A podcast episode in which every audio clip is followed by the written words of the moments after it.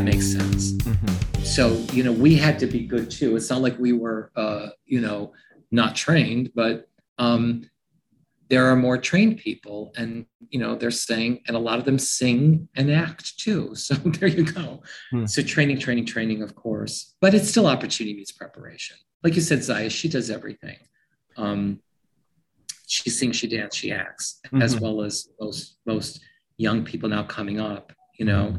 So i think that is important hmm.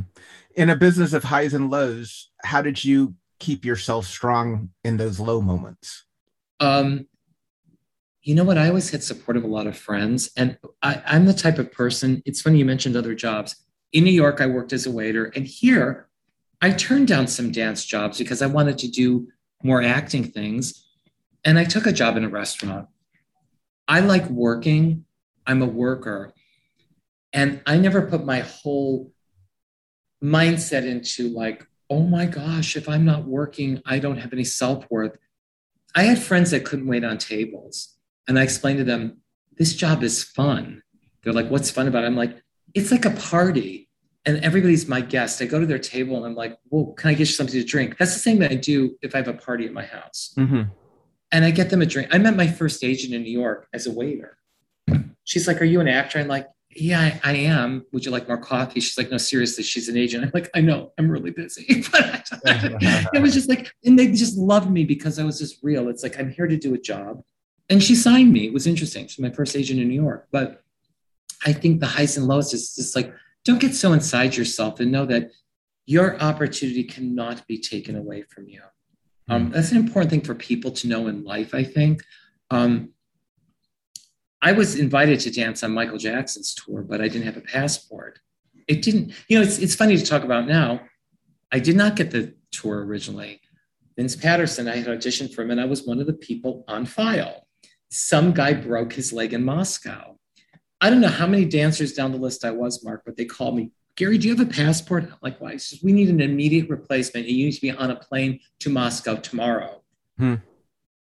Good information for people. Always have a passport, guys. Yeah. you never know when that opportunity. If you're an entertainer, you should probably always have a passport ready. Always. Absolutely. And mine had expired. I'm like, I can't get on that flight. Thank you next dancer on the list. I mean, come on, right? It's a oh, job. The thing in this town. There's always going to be 10 people that are more than ready to step in should you not be available. Absolutely. Absolutely. Do you have any role models yourself? Oh, gosh. Well, okay. Just in, in life, one of my one of my role models that's no longer with us, Louise Hay. Um, so you can heal your life. Um, role models in the entertainment industry like my friends are even my role models like like even friends like lance roberts or you know lance who has not so much celebrities that i know but people like lance who has sustained moved to new york and did like 10 consecutive broadway shows yeah things really took off for him uh uh i mean you can't get him off broadway now you can't get him off broadway and you know it's interesting he'd also be a great guest you know it's interesting about lance too is um, I didn't manage Lance ever, but Lance and I started out and did shows together. Mm-hmm. Um, and I even did some choreography for him when he was, but I remember him calling me because I was managing a lot of people at the time. And he's like, Hey, Gary, what do you think? Like, I'm supposed to go to New York with Pee Wee's Playhouse. It, uh, it's like a six month run. Then what I'm going to do? I was like, Lance, go. You'll never come back. I was like, I said, I guarantee you, go, go to New York you know, I, I just I just just like knew. I knew in my heart, like he's just a theater person, you know. So Lance seems to have cracked it into that circle, you know, of of people that are continuously working on Broadway. Does it get easier for dancers once you uh, get a couple of jobs under your belt? Uh, Mark, absolutely. Like any other industry, we're in an industry like any anybody else. John Engstrom calls me, "Hey Gary, do you want to replace on the tour?" Yeah, I, I, I, used to have friends that would say, You're the only person I know that somebody calls and invites to do a job. It's like, that's not true. I'm not the only person like that. Many people, Bob Fosse only worked with the same dancers. Mm-hmm. Trying to crack in is the hard part. You know, I auditioned for dance and what was still on Broadway, and I had the privilege. Oh, Idols, Bob Fosse, number one, number one, number one. I got to meet an audition for him, and I was down to the end mark, but I didn't get it. But that's okay. I met him and I knew he he would have wanted me. There were three of us at the end of the audition to replace on the Dancin' tour. And they took one of the other guys, but I'm like, that's okay. Mr. Fosse and you in the same room, and you danced all day and he liked you. You know, yeah, that, yeah. that to me was enough, you know? Yeah, that's pretty, pretty spectacular right there. Uh, how have you noticed the the dance injury in how have you noticed the dance industry changing over the years? Pros and cons for better or for well, worse? Well, one thing, one thing that's kind of challenging is man, you better be able to do tricks. Like when I saw Newsies, I'm like, I can't believe those kids are doing that eight times a week. I mean, it's the choreographies. Uh, uh, Christopher Chris Gattelli, who again is another person. I, I can't go on about the choreographers because I would be talking to you for five hours, and a lot of people wouldn't know who I'm talking about. But Christopher Gattelli, who choreographed that, I was just like, some of the best choreography I've ever seen. Mm-hmm. Newsies came out what 2007 or something. Mm-hmm. So the bar is raised. So you have to be really good like you said, even pole dancing, I'm a huge fan. It's athletic, it's acrobatic, it's difficult. Um, so I would say that, you know, man, dancers work. I think we work just as hard, but in a different, you know, way. Mm-hmm. You have to really be trained. You have to learn all forms. Please get into hip hop. Please learn as many forms females have to dance really well in heels, mm-hmm. um, which they had to. Some people teach classes just a, a, heels class, you know. Of course, and it should have always been. It should have always been a class, um, you know, for for people because it's very important that because ladies do have to do amazing. Don't get me wrong; there were always ballroom classes and dances and heels when we were younger too, but now it's there. It's more acrobatic. The requirements are are, are more strenuous as, as it will. Yeah. Yeah. Yeah. What's the role that social media uh, plays in a performer's career these days? Well, I think social media is very important um, because when people post, um, you know, one of my clients, I, I'll be honest with you, one of my clients told me uh, she posted, I don't know what she was singing, and guess who saw it? Like Rihanna's producer or something. I was hmm. like, what? yeah like eh, you know how would how would she reach the the one of the people that he's like yeah he's waiting for her to record three songs so hmm. he's like you can't get any better than that i don't know how to call him up mark okay yeah. right huh. like how do i call him i don't have his number you know it's funny it's it's a who you know business it always was but these kids have such a great post yourself be on social media you know not an hour of yourself doing something post vignettes of yourself you can be your own commercial. Hmm. You have to watch a little bit about with the stalking stuff. You know, mm-hmm. that's the that's the downside of being too uh, approachable, as it were. Yeah, it's really but, too bad that they make it. It's like the default is where people can find out everything about you online instead of them having to work for it or go through something. I mean, it can be dangerous too. I mean, people's addresses are all online and stuff, and pictures of where they live. Uh, yeah, I, I don't get why the laws are not more restrictive in that way. Why anyone should be able to punch up your name and find out where you live. I, yeah, I, I worry about my younger. I worry about my younger talent that way all the time, Mark. Mm-hmm. Uh, yeah, and you know, you know now when you go in there, like how many followers do you have on Twitter? I've I've heard actors tell me casting people ask them that. And, yeah, and it does make a difference. I mean, if one actor if two actors are up for a role and one person has 5,000 followers and the other one has 5 million, you can bet that the one that has 5 million is probably going to get that role. And right. it doesn't necessarily mean because they're the best person for the role or most talented for the role. What what is your favorite uh, social media platform and, and why?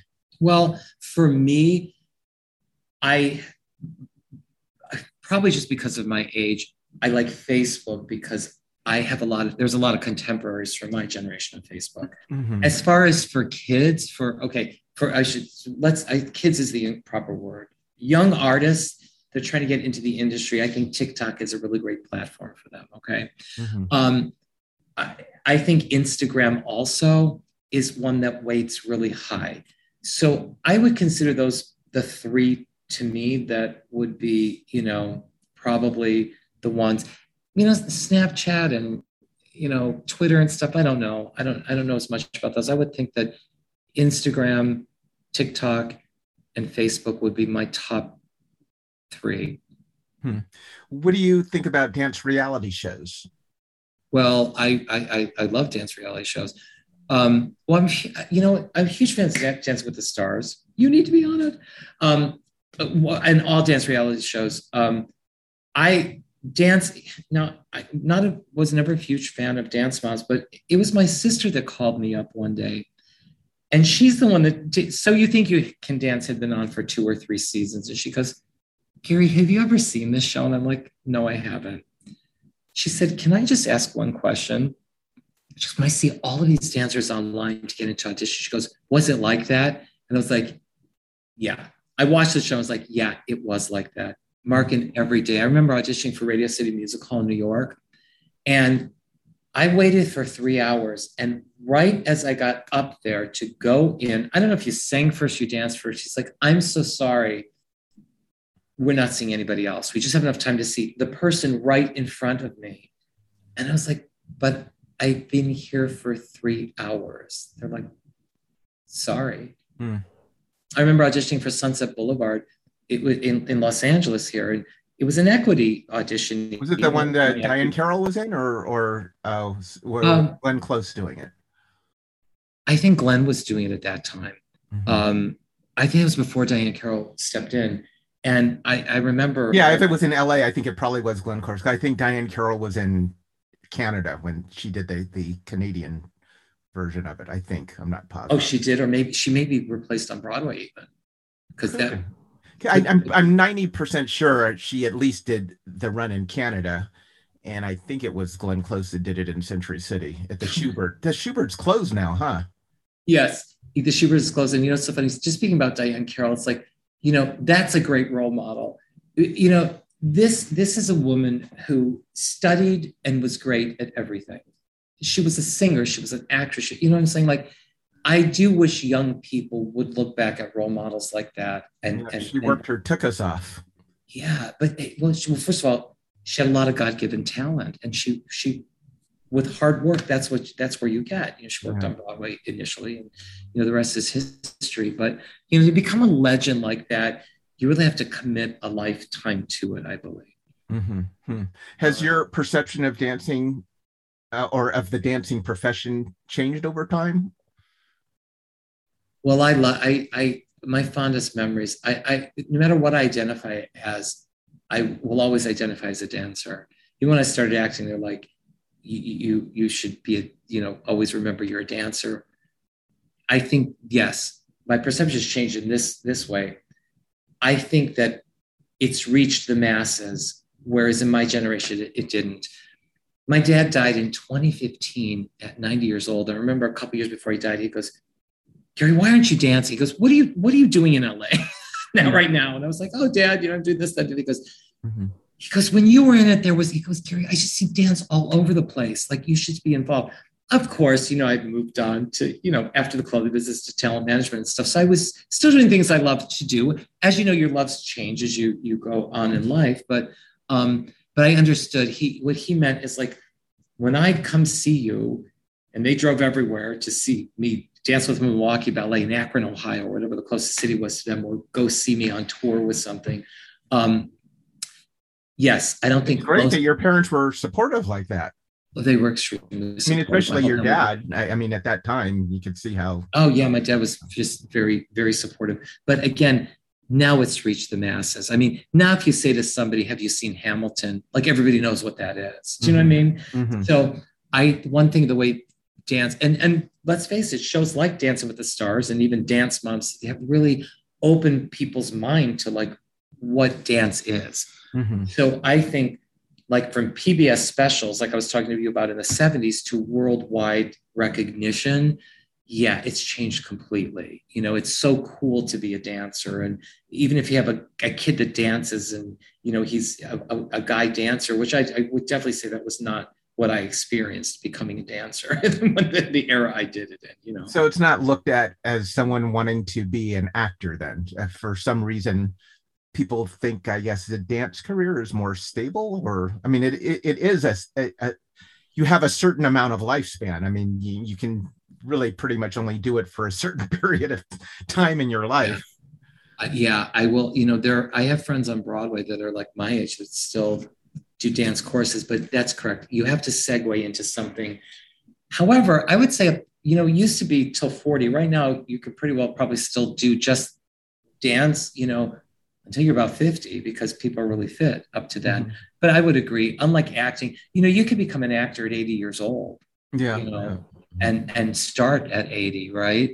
So that that for sure is something that dance you can never do in the field of dance. Yeah, my uh, high school acting teacher, John Ingle, his career took off upon retirement. Actually, uh, after he retired from teaching, he started working a lot and and he got cast as the uh, head Quartermaine on General Hospital that he was on for about 12 years before he passed away. Oh, but wow. his career uh, actually, you know, took off after he retired. How have you noticed that the uh, pandemic has affected the dance community and are they on the road to recovering now? Uh, what's well, going on with that? Yeah, like I said, you know, but you know, yeah, of course. Um, you know, I, I still teach her locally in Los Angeles. I was judging dance competitions, which we completely uh, they shut down the tour for 2020, 2021.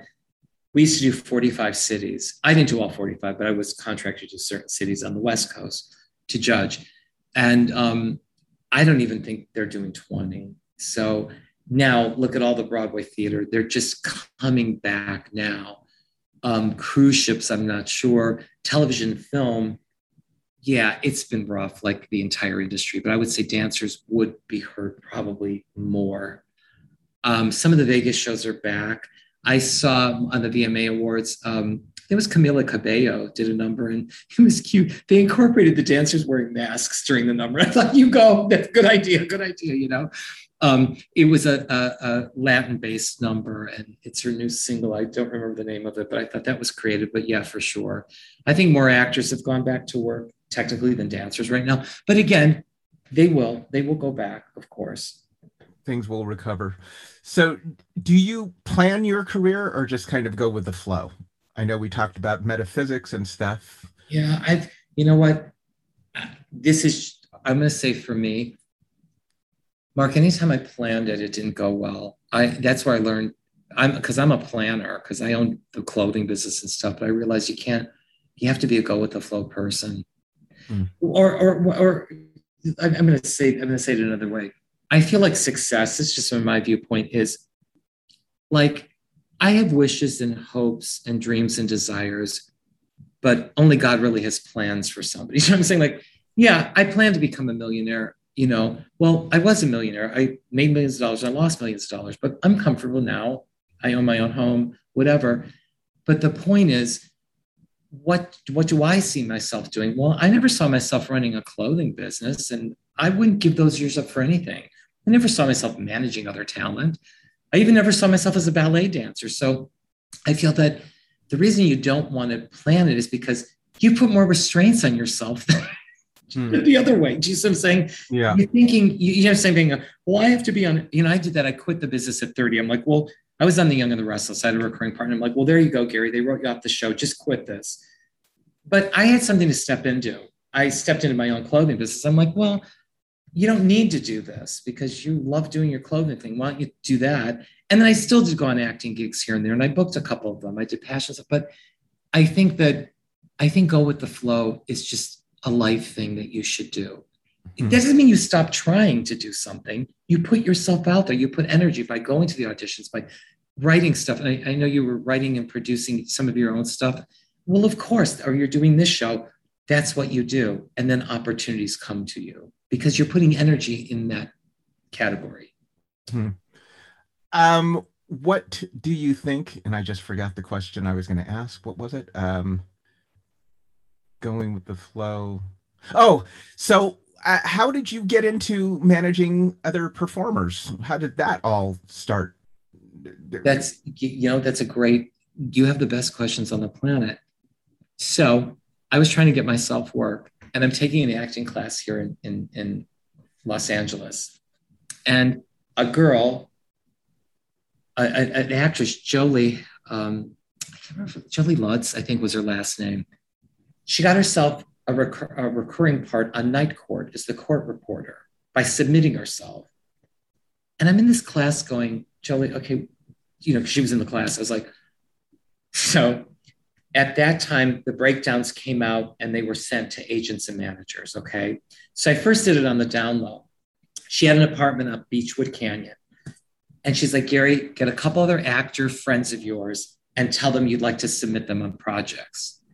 Make up a management company and a letterhead. And that's what I did. And I got all I got friends jobs and then myself jobs. I went through and we all shared the breakdown services. She got them. She would leave them out in a mailbox up on Beachwood Canyon somewhere. And if another actor was looking at them, you'd wait in your car behind them. Isn't that a crazy mm-hmm. story? So you drive up, you write down the projects and all the information you, need. you put the breakdowns back in the envelope. When I had my clothing business, my brother suggested, he's like, Gary, I know you want to do something in the entertainment industry. Why don't you manage talent? So at that point, I I had to go get breakdown services like the legal way, right? Mm-hmm. So all you needed was three industry people to vouch for you. So I went to agents that either worked with me before, casting directors that I knew, and said, I'd like to do this. And, and three of them wrote me really wonderful letters. And, and then I, I had to go on withdrawal with SAG. I think there was, they didn't care about equity. At that time, they didn't care about after, like, you have got to go on a withdrawal for Screen Actors Guild, which I did because I wasn't currently looking to work as an actor. Mm-hmm, mm-hmm, hmm. uh, to what extent has your classical dance training helped you as you developed your own contemporary choreographic style over the years? That's another great question. It's funny when I the last couple things I choreographed, I didn't realize like I, Was like your choreography is so balletic, and I thought really because I, I I didn't realize that my choreography would have been perceived as balletic, but I remember choreographing a, a show in New York. It was an industrial show for industrial entertainment, and people saying, "It's the lines, Gary. It's the lines." And I thought, well, because you know I'm a huge Fosse fan, but Fosse stuff is very particular. They're like people that had seen a lot of my choreography said the thing that that separates your choreography is it always has very clean, crisp lines. Hmm.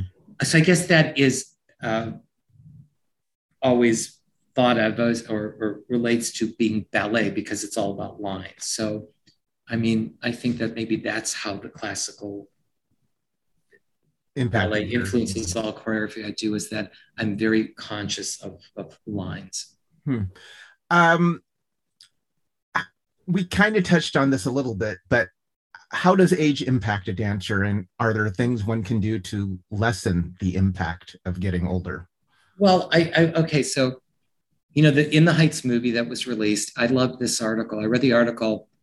Lin Manuel Miranda and uh, put in a dancer, and I think she was like 65 or 68 years old. She was in her 60s, which was unheard of. He's like, she went there. She could be a resident of Washington Heights. It was a Latina woman, and she could. There are dancers like when I did Mitzi Gaynor's act, I was in my 20s, but Mitzi was 53 when I worked with Juliet Prowse, again, I was probably in my 20s, but she was 53 or whatever. Hmm. Um, so Rita Moreno, Chita Rivera, they still dance. I do believe that you have to, however, market yourself and bring in other, like all of those people I mentioned do other things. Mm-hmm. You couldn't support, I don't believe you could necessarily, it'd be very difficult to support yourself as a dancer if you're in your 60s, because I don't think there are projects that would utilize your capabilities. However, you could choreograph, you could teach, you could still dance in projects, and you could do some acting, right? So I think that diversification would be the way to have a, a, the longevity of a career, you know, or do what I was, you know, judge dance competitions. You could do mm-hmm. all of that. Hmm. Uh, what ways has dance changed you as a person? Um, well, dance dance is the first thing that taught me discipline. I mean, to me, dance did, I, I have everything. I say, oh, all success is dance. I don't think I would have been able to run a successful business. My brother's a great artist because he's a designer artist. He's great with color and fabrics and interior. You know, when you have a design background, he could do interior, anything that's design, he can do. But he couldn't do business. And he, I realized as an artist, because we're brothers, we were in business for a long time, that he just isn't a disciplined soul. You know, the actors that succeed, a lot of them, Jennifer Lawrence, even some of this, but they're really good business people. Like, hmm. you know, I went to school with Madonna. She was a year older, but did people think she was the best dancer there? No. Um, I love Madonna because she was, you know, just outrageous, but she she was clear cut and motivated and disciplined. She was a very disciplined girl. even at 17. So, mm-hmm. you know, I think that the, the discipline I, I attribute all the time, you know, get up early, get the job done. I'm competent, and that's with just because of my dance background. Mm-hmm. What do you see or hope as being the future of dance? I think just incredible things are happening for dance. I think the dance phenomenon is worldwide. I think um, even people that self train, which you can, like I said, do because there's so many resources to watch. I think it's just going to keep growing and growing, and we are more respected. Like we were talking about the, the sport aspect. People always respected sports people, but people were just like, "You're a dancer." Like, like I mean, in my day, they were like, I remember, you know, you're dancing a show in Atlantic City. People were like, "Oh," it's kind of like what they thought of models before people, you know, because I did some modeling in New York too. It's like it's a hard job. It's like you're you're you have to have strength and endurance to stand there and pose for people and do what they're saying. Just like dancing, I think prior to that, was just like I think people always respected actors and people could hear singers. They're like, oh, you're a dancer? Like, like I think people would think like, oh, is that something you do when you don't really do anything else? Hmm. So I think that there was, you know, unless you were Gene Kelly, I think in our day it was like, oh, I don't think there was a lot of respect, you know, mm-hmm. you know, mm-hmm. connected with being a dancer. Hmm. Matter of fact, when I first moved here, it was like I took all dance cards. They're like, if you want to be an actor, please don't let people know you dance. It was kind of like it was just it was just so derogatory to be, and it's just like they won't think you're a dancer. They won't think you can act. Um, you know, but perception has changed so much. Like like like I was saying, you know, Nico Greco, boy wins, so you think he can dance. He's now getting awards for acting and stuff because to be a good dancer, you are a good actor, as you know. Mm-hmm. To, to move people through your body movement and tell a story, yeah. you're, you're, you're an actor, you know, right? So absolutely. You've taught all you've taught all over the world. How do you inspire and motivate your students? Well, I think that's a great question too. I love dancing so much, and and I think they see it and I'm, I'm so excited when when I see people dance because it's like it's a God-given thing that comes out. But I one of the ways I try to inspire people is I love all types of music, Mark, and I always teach all my classes with very diversified music. And I can feel I, I know when I get it right because I could just see the kids, they're so excited to move for you. Mm. You know what I mean? It's just like I it's I think about music all the time I was thinking about like my classes now, and I use a, a, a piece that the, when I was in college, there was this piece called Jam on the Groove that my professor used for jazz dance class. I'm like, I got it. And I, of course, on the internet, you can find anything. And I started to use that in my class. And it's just, it's just this driving music that makes you mm-hmm. want to dance. You know, I use a lot of current music. Even if it's a ballet class, I don't necessarily use classical music. I, mm-hmm. I do infiltrate some in, you know, it just depends. Mm-hmm. Uh, what are the demands of being on tour?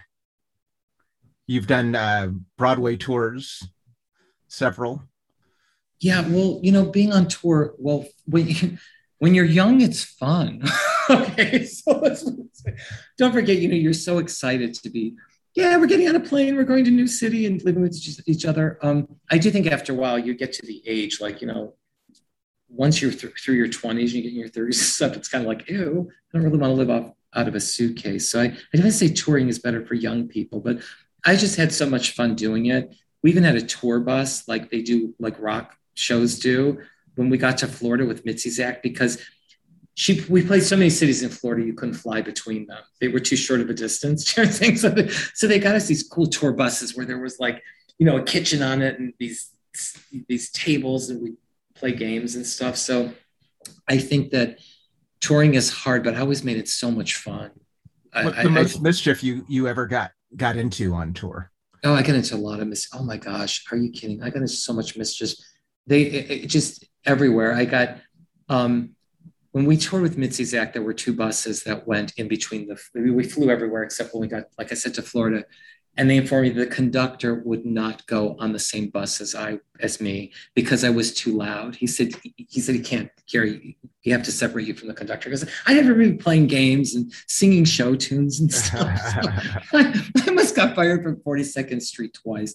if anybody's seen the show, you know, there's a lot of dancers in it. And I understudied one of the leads, but I was, you know, a dancer. And they were like, at the beginning of the show, it's an audition. So I was in the front and then they're like straight lines. And the, the singer was like, Kira, what are you doing back there? And I said, well, there's, you know, there's what, 30, 50 other people on stage making the noises. It's like, you have to do the tap stuff. So I, was like, I was doing like air taps in the back uh-huh. and, and just stories like that. I was in one scene, I played the piano player and I started doing this little bit behind the piano and bouncing around. And some of the swing dancers, you know, swing is somebody that's not in the show every night, so they get to watch. They're like, "Oh my god, Gary, it's hysterical what you're doing in the show." I like really. I started building it. and They're like, "Okay, Gary, this isn't your act. You have to stop right now because you're pulling focus from the scene, like you're just doing the scenery." Yeah. And I'm like, "Well, that's what you get when you stick somebody like me in a chorus. Like I can't. Like I was like the I Love Lucy. I was like the Lucy of the show. You know." you provided no. a lot of entertainment for people.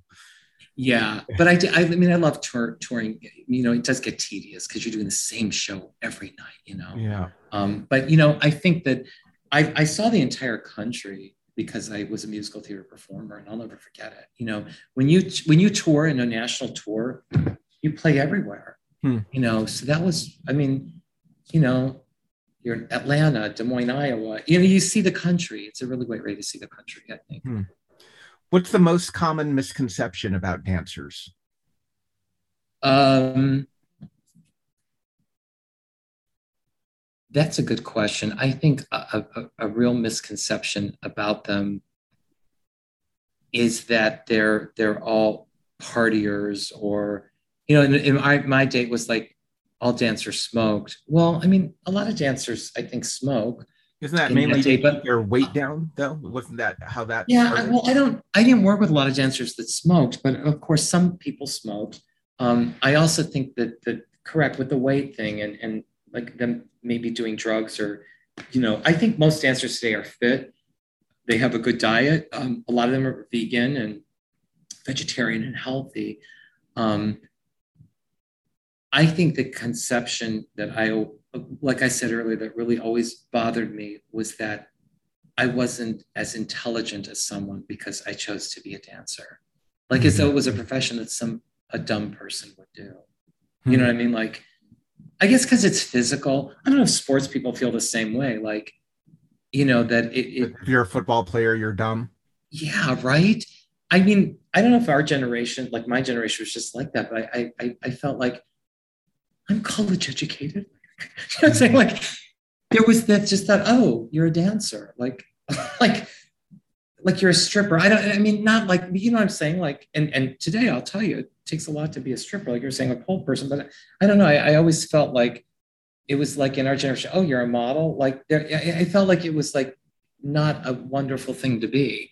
You see, you're oh, you're an actor. You know, like, oh, you're a singer. Oh, you're you're a dancer. So I felt like that was a big misconception. That is has been in this generation. They don't have to deal with that. If mm-hmm. that makes sense. Yeah. Uh, how long does it take to become a professional dancer? Generally speaking. Well, generally speaking, you have to have really good training for a minimum of, I would say, three to five years. I, I, I mean, you can be really great and take dance for two or three years. But I mean, you would have to have intense training, in my opinion, which would be dancing every single day for quite a few hours to be trained in three years or five years. So I will tell you one thing about dancers, if you look at pay scale stuff, um, you know, dancers probably train the longest and hardest and necessarily don't get paid the most in the industry. What was your average training day like when when you were in the thick of it as a dancer? Well, my average, I received a lot of training. Like in college, we danced all day and rehearsed all night. I mean, back then, uh, you know, you're dancing eight eight to twelve hours a day. Wow. Mm-hmm. Yeah. Um, same thing with rehearsals. You know, you're rehearsing eight hours a day. Most dancers that want to keep themselves up while they're doing a show at night, they're still dancing during the week. Um, so it is a profession that you do constantly train. There's no, there's no really not not not training if you want to continue to do it you know mm-hmm. i still feel like you know like i say whenever i go back to feeling when, whenever i get in my head and i lose myself for me i go into the ballet studio it's there's this movie called what was it called center stage and donna murphy plays this part and it's just like you know how some things sing to you she says this to the young dancer who's played wonderfully by Zoe Saldana. And she says, I know, you know, you got this person saying that in this choreography. She goes, when you come into this room and you put your hand on that bar, you're home. I get chills every time I hear that because that's like me. Like if I go in that studio and I'm alone, like when the pandemic hit and the studio closed, they wanted us to go in and Zoom our, uh, uh, not Zoom, but but go and tape our classes. And I went in the first day and I just danced. I brought my music and I just went and I put my hand in the bar and I felt like I was at home. Hmm.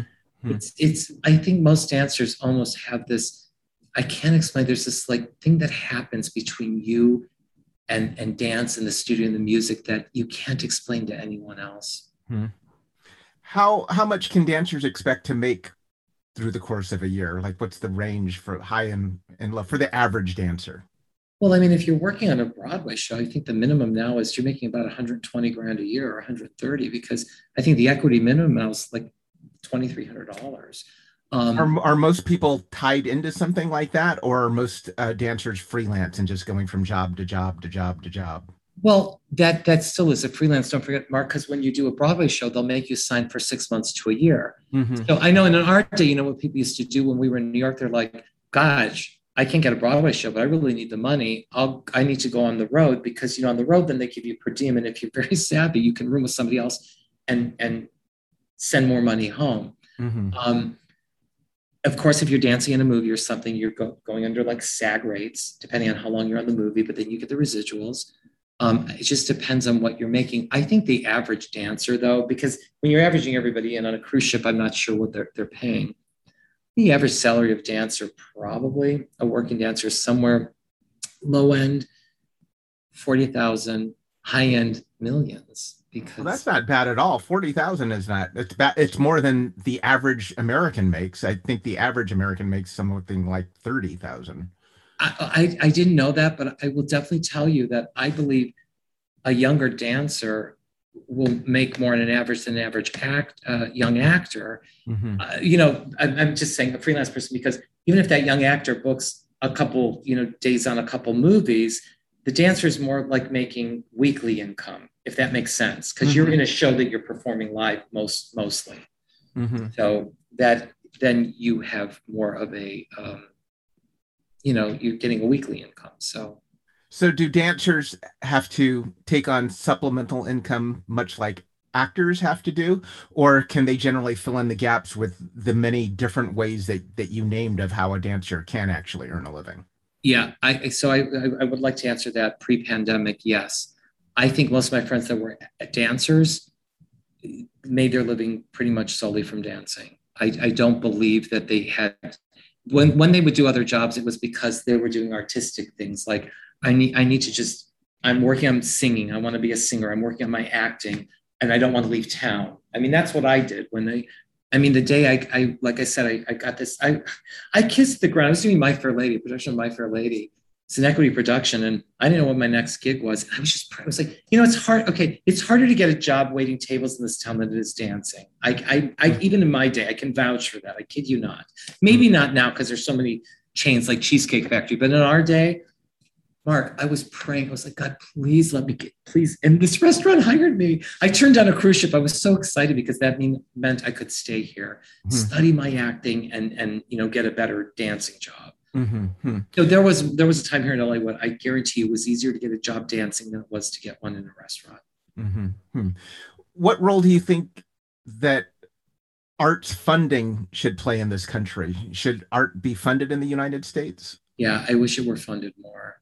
I, I, if, if you let's let's put it this way, there's no other way to put it.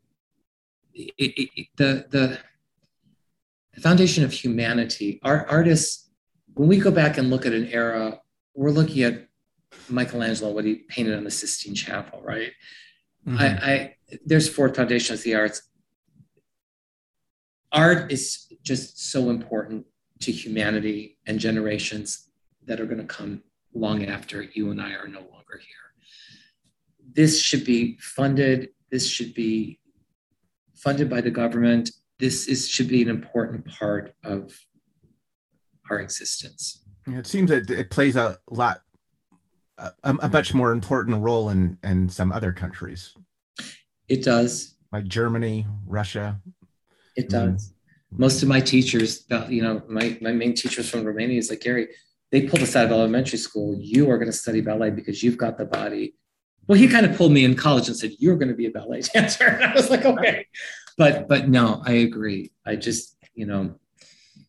What's the what's the best piece of advice that you've ever been given? Best piece of advice I've ever been given is a piece of advice I gave my, my nephew that he remembered and told me on his wedding day. Everything in life happens for a reason, and almost always it's for the best. Hmm. Uh, what are your biggest vices or indulgences? Well, okay, we'll tell you that since I since I I love to travel, but since I had a business, spending is something I got to get a grip on. Um, when you are successful, like I was financially successful in a couple industries, it, it was hard for me to relearn. You can't spend that. You, you can't go there. You can't have that, right? But I'm telling you, it's it's it's much better now for me because now I, I've modified myself. Like I don't need that. I, you know, I mean, I, I, I so that was something for me that was really, really prevalent. Um, it's just thinking that we need things we don't need, which is, I think, most of our country. When I was really successful, a really good friend of mine that I you know, this huge house in Sherman Oaks, and and and and I, my friend came to stay with me, and he's like, one of my friends said to me, Gary, your bathroom is larger than my apartment in New York. I'm like, okay. And my friend said to me, my friend said, Gary, I know what's happened to you, but you just have too many things. And I said, What do you mean? He said, I I've never seen like you've got so much closet space because there's so many clothes with tags on them. You have CDs, you know, that time we had CDs, it's probably in the 90s or something. He goes, There's CDs with tags on it. Like, because why would you buy something if you weren't going to use it or listen to it? And I didn't have an answer to the question, but that's when I started thinking, wow, he's right. I have a whole closet full of clothes, but I still do that. I still have a lot of, I mean, with clothes, I have a little bit of advice. I have a ton, ton of clothes that that I have that just have tags on them still. So spending would be the biggest advice I but I'm a lot better now. you are or you were involved in dance therapy, or maybe you still are. And is is what is dance therapy and and is that something you're still involved in? I think well, I read that you went to school to study uh well, dance and psychology? Correct. I, I I was lucky and I was blessed because when I went to school, I went to school to study dance. Well, theater dance, you know, I wanted to be an actor, dancer person. And I happened upon this school that had a dance therapy program because the head of the dance department was a registered dance therapist. So I switched my minor to psychology, which I ended up majoring, double majoring in both of them. And yeah, I learned a lot of things uh, about back then dance therapy, and it was a great experience. I think I was too young to really appreciate it. So I'm like, no, I think I need a career as a dancer first. But where it came into play was later in my life when when I went back to school, I got a degree in metaphysical philosophy. And dance therapy works for populations that maybe can't work with verbal therapy, such as a schizophrenic person who's catatonic or um, an autistic child that can't speak. So, you know, you start with them on move with movement. It's very interesting. It's just an interesting um, way to reach people. Hmm. Um, do you consider yourself to be religious? I do. I consider myself well. I consider myself to be very spiritual. I, I was raised Christian very, you know, kind of hardcore Christian. However, that today means so many things because everybody in every church is, is Christian. I do think that there's a universal power. We call him God. You know, I don't even know if it's male or female, but there has to be, in my opinion, energy doesn't cease to exist or, you know, it doesn't just go anywhere. So what happens when you die? Well, you're living energy you know you can't just go into nothingness so there has to be something that happens to us when we leave here you know just like when we came in so i was raised christian and and i still consider myself Christian, but when I study metaphysical philosophy, it, it, it allows you to look at other religions and other thoughts of other people. And we kind of say something that I heard in a Christian church is like, we're all really praying to the same God. What do you call? The central intelligence of the universe. Okay. I might call him God. Somebody might call him Buddha. Somebody might call him Jesus. Somebody might call him Muhammad, you know, but we're, we're basically putting energy in saying there's something there that's greater than me. Mm-hmm. You touched on it a little bit, and I'll leave it up to you if you want to expand on it more. But how did your life coaching begin? Well, my life coaching began, I think, when I lost a lot of assets and I got a job. I, I got a job in a call center. Um, I didn't know what else to do. I it, literally enough, I still owned. This, this sounds really funny to say because I don't I don't want to come off as, as, as something that that isn't grateful and humble and, and and I just happened to be in this position where I still I had to let go of some, some properties. I found myself I still own three properties in Los Angeles, but I was insolvent, meaning I couldn't pay, and I and I couldn't and I was selling real estate at the time as well, and everything was at a, standstill, and I lost money everywhere, the stock market everywhere, everything I turned. But I consider it a blessing, and I'll tell you why. Because sometimes losing things, things weigh you down. Sometimes people are weighted down by things. Sometimes it's their achievements and their accomplishments. Sometimes it's monetary things, and sometimes it's just things that they weigh you down. Because we we should be free spirits to go do what we're created to do. We um, should be. I don't know why means, society tends to bind us down, though. It seems like uh, um, the the the powers that be don't want people to be free and to do what they want, even if they're not hurting anyone else. I mean, there are people what? ripping masks off people's face. Like, if someone is wearing a mask because you know they might think that that is protecting themselves and other people, why would what business is that of someone else to actually rip that mask off someone? yeah, it's it's ridiculous, right? It's just uncalled for. These are unprecedented times, and I think that universally this had to happen, starting with uh, um, George Floyd. I mean, starting with "I can't breathe." I can't breathe. Okay, that this is, this is the mental picture that none of us will ever forget. Ever forget. Mm-hmm. What human being on the planet would get on somebody? I mean, and people st- just I can't even fathom. And I would just been like, shoot me, like get you get off him. So, but I can't breathe. And and and it going into this whole thing, the coronavirus and people not being able to breathe, you know, I, I don't think that, you know, there's, you know, like like a God up there that really cares, like, you know, like that wants to kill. No, of course not. What happens is we create energy. And you know, Mark, people have just gotten to the point where they have no regard for human life anymore. And how is that going to flourish for our future generations? Yeah, it's really a shame because it does seem like evil is the prevailing energy on this planet. Yeah, there are some wonderful people and people doing great, wonderful things, but it seems like evil rules. I mean, if if a police officer rats out another police officer that is doing police brutality, it's the one ratting out that police officer that is going to ha- get the most consequences. Even generally in business, even it's the more ruthless, unsavory guy that's doing illegal things that makes the most, and right. it seems to be rewarded by society.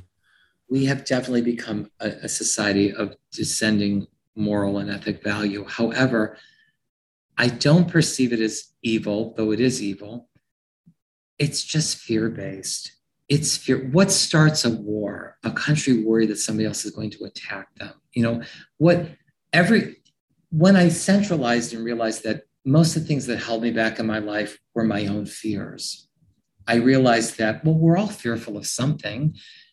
But Mark, at the end of the day, I, we could stop this interview and I don't know that I'm going to go out and God forbid, there's a car accident. Do you know what I'm saying? So the, the, the thought that we can actually control anything, even leaders of countries, yeah, you could, you know, you can throw a nuclear bomb on somebody else, but at the end of the day, it's like you can run, but you can't hide. What are you really getting away with? I think that we have to reach a consciousness that i mean more like when you were a little boy growing up in the 70s i mean people were just kinder to one another um, i think racially people ask me this all the time i'm like are you kidding me i grew up in church where we were learned to love anybody you know it's funny like when you were on on television as a little boy i didn't say I didn't see you as a boy of color. It's just like there's a little boy on TV. Like I could maybe do that too. Just I'm saying, I feel like even though they said racial tensions were higher then,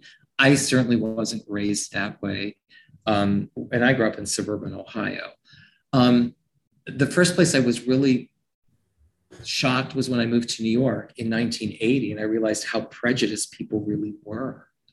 I'm saying I was like, Hmm. Okay, I guess in suburban Ohio, people just love each other one a lot more. Do you see what I'm saying? Mm-hmm, mm-hmm. That's the first time I saw racial prejudice. I was like, whoa, whoa, okay.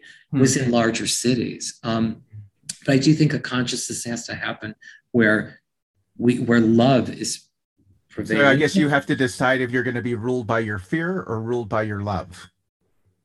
Yeah, well, I, I wish more. Or let love rule you, or let fear rule you. I, I wish more people were ruled by love because even myself, even I realize when I when I get cross with somebody and I try not to, it's like it's out of my own fear. It's like what's what's going to go wrong? Like, you know, I'm trying to say. So, yeah, yeah. I mean, even even the presidents. You know, we had Trump. I was not a supporter of Trump. That's not any you know great thing. I probably went on social media. I was like, what the heck? Because his demeanor was just there's so many things that I, I just didn't set well with me, but most was some of the things he said that were just just the demeanor and the debilitation that he was saying, making saying derogatory things about women and handicapped people. I was like, boy. And half the, and over half the country supports that. yeah, but I was just like, I, because because they, they can't get to the they can't really get to the real issue is that we all don't love ourselves enough. And I would say those people don't. They're fearful. Mm. They were fearful that something's going to be taken away from them. And yeah, I was shocked at how many people supported him and, you know, support people like that. But I believe it's all fear based. I really yeah, do. I would agree with that. Um, last question. What's next for you? Where, where, where do you see yourself in the future in five to 10 years? Well, so right now for me, it's a very exciting time. Thank you for asking that. So I've been working more with Hernan Studio. Um, hernanphotography.com, working with the younger actors, and I'm taking on more uh, talent to manage. I'd like to actors, singers, uh, dancers. What kind of talent are you managing? Right now, I'm taking on all types of different talent, but mostly actors who, who, if they sing and dance, that's great too. Okay, so mostly actor people in Los Angeles of all ages. Um, Bicoastal is fine as well, um, as well as doing the life coaching. But but what I would like to do going forward is um, again involved more in producing content. That seems to be the most practical thing for any artist these days. I mean, we do have the technology to do it. Right. And it just seems to be a hell of a lot more. I mean, at least at the end of the day, you will have created something versus uh, being submitting yourself for one of the other 2,000 actors that have submitted themselves to say a couple of lines on some show and right. and then right. if you book that then who knows when you're working again yeah it's well and i also think i mean i try to put my people with good agent representatives but again again opportunity meets preparation there's a lot involved in in in promotion and and you know you know opportunity meets preparation and being in the right place at the right time certainly play a factor but i feel like of course you control yourself i mean just like mitzi gaynor i learned yeah, who cares that she was in you know movies with Gene Kelly and did South Pacific? She's like, hey, wait a minute, I'm going to take control of myself. And her husband, Jack Bean, was her agent, was a producer. Was like, we are going to do this. You're going to do your own darn show. And she was a huge success with it. It brought her, I don't know, a bunch of TV specials. I think in the 70s. Yeah, all the Mitzi Gaynor specials. They were in the 70s. So I mean, we have such a great opportunity as artists to do that today.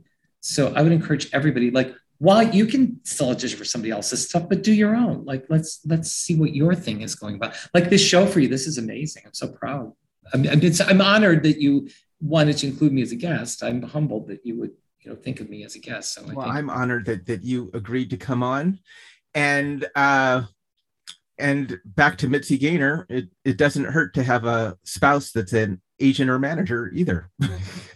That's correct too. I well, you know, and I will say it is very good to have good representation, um, and and and to to find somebody that believes in you. And I think that's the most important thing. You know, when I was managing talent, speaking of Lance Roberts, it's so funny. He told me something that is is true, and and this is a funny thing that I just want to say.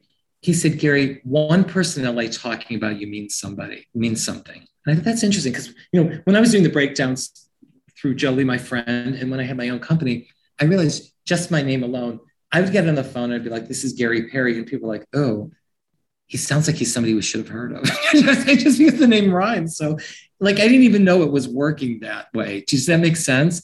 They were mm-hmm. like, wait a minute. Like, I think because the name rhymed, people were frightened. They're like, oh, I have no idea who this person is, but he sounds like he should be somebody, you know? So I think that that, that weighted a lot. But I do think that you know I'd like to and producing content or anything you can do to show your creativity is is is you know because that may go, but who knows? You may get a role on something that's you know, and then you could still produce your own thing. Mm-hmm. Successful people produce other people. You know, mm-hmm. let's face it. You know, all all of the people. I, it's so funny.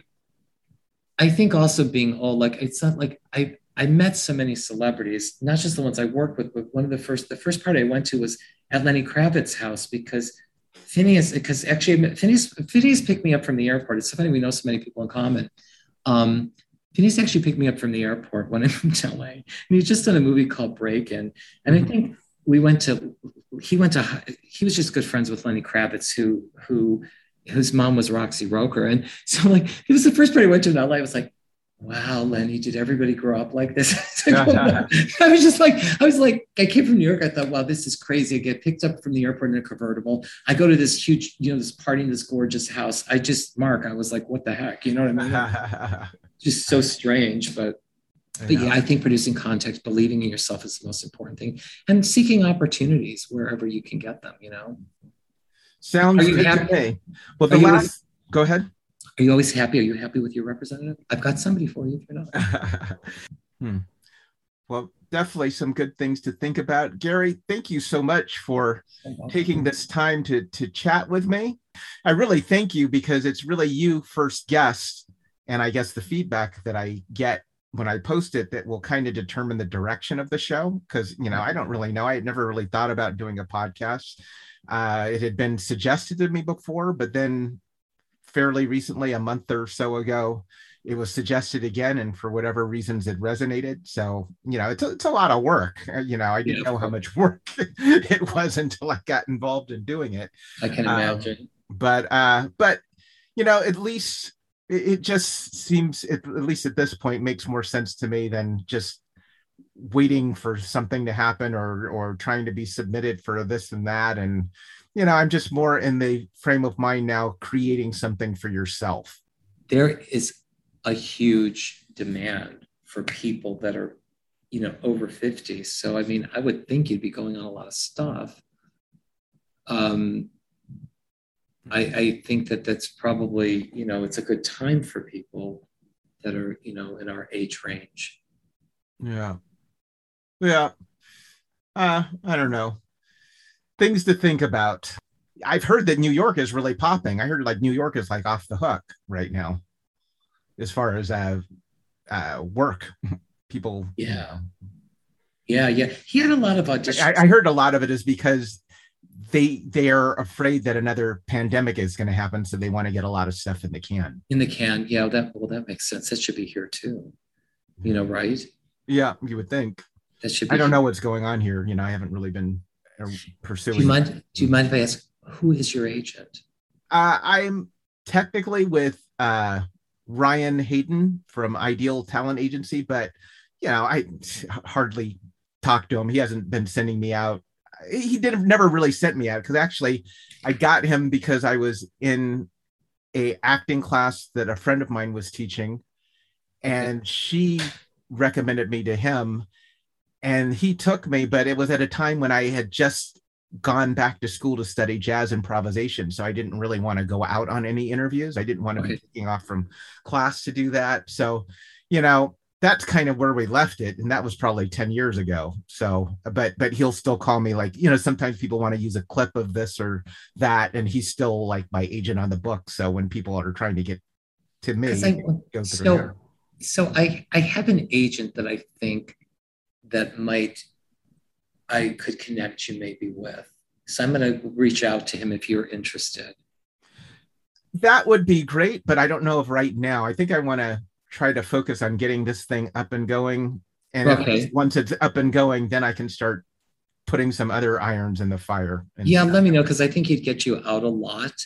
Um, and I think that's another could- thing too i do have a full-time job and you know uh, i don't know how complicated that's going to get i mean it's a little better because i've heard everything is self-tape now but still um Yeah, you know i do have a, a, a 40 hour commitment at a Right. job and i'm not sure how auditions and stuff would would interfere with that Well, that of course.